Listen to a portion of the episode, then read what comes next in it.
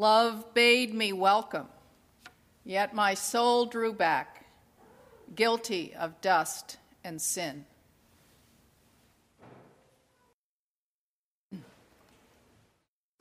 George Herbert, priest, 1633. A model of a saintly village priest.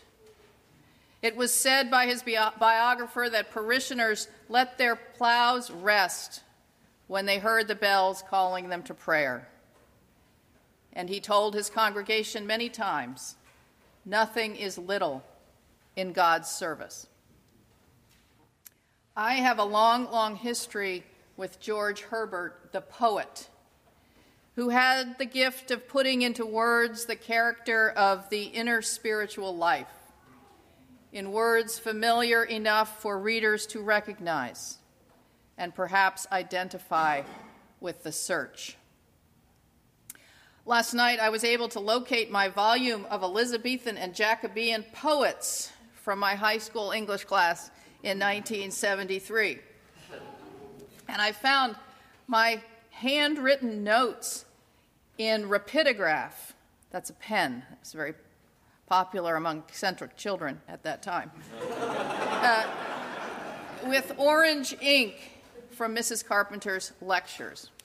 And around the poem, Love, which I'm going to read today, this is what the notes said Herbert would be more comprehensible to common people than John Donne. It all came from church and liturgy. A lot less comprehensible to teenage girls in New York City without a lot of formation in the church. Another note a play on the tradition of courtly love. Another, this poem is to be read this way. Another, nuptial feast. And then this is the most embarrassing of all. The title is Love, and next to it there's an equals sign, and, it's, and then it says God. Whoa. okay, little too literal there. Now, let me read it. I'm going to read it once, and then I'll read it again uh, later. Love. Love bade me welcome Yet my soul drew back, guilty of dust and sin. But quick eyed love, observing me grow slack, from my first entrance in, drew nearer to me, sweetly questioning if I lacked anything. A guest, I answered, worthy to be here. Love said, You shall be he. I, the unkind, ungrateful, ah, my dear, I cannot look on thee. Love took my hand and smiling did reply, Who made the eyes but I? Truth, Lord, but I have marred them.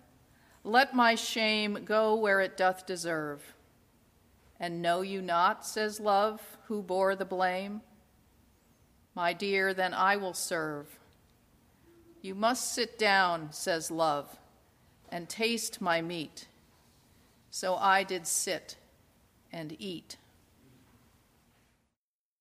Do you hear the courtship between a lover and a beloved?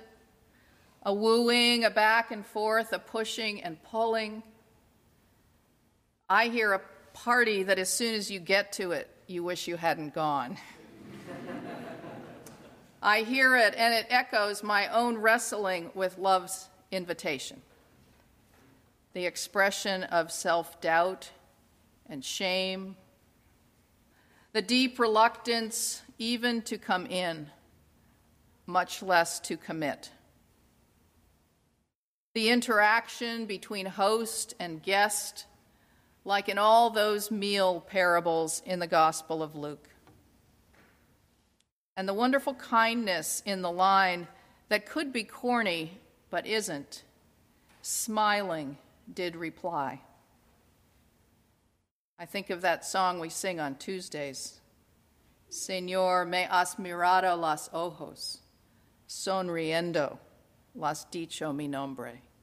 Every time I sing sonriendo, I think of that smiling, just like this poem. and the ambiguous gender of the character love, despite the equal sign, and how she resembles the figure, of personified wisdom, who says in Proverbs, Come eat of my bread and drink of the wine I have mixed. Lay aside immaturity and live, and walk in the way of insight. Jesus in the New Testament and love in the poem takes on this quality of the feminine baker and vintner and host.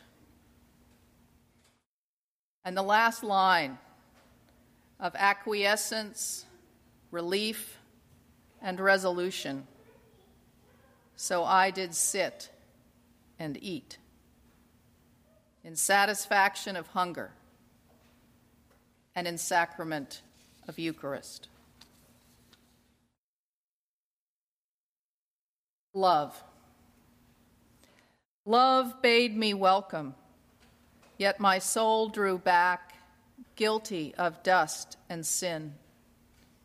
But quick eyed love, observing me grow slack from my first entrance in, drew nearer to me, sweetly questioning if I lacked anything. A guest, I answered, worthy to be here. Love said, You shall be he. I, the unkind, ungrateful, ah, my dear, I cannot look on thee. Love took my hand, and smiling did reply, Who made the eyes but I? Truth, Lord, but I have marred them. Let my shame go where it doth deserve. And know you not, says love, who bore the blame? My dear, then I will serve. You must sit down, says love, and taste my meat. So I did sit and eat. Let us give thanks on this feast of George Herbert for the poet and priest whose poetry gives outward and visible sign of an inward and spiritual grace and invites us again and again to sit and eat. Thanks be to God. Amen.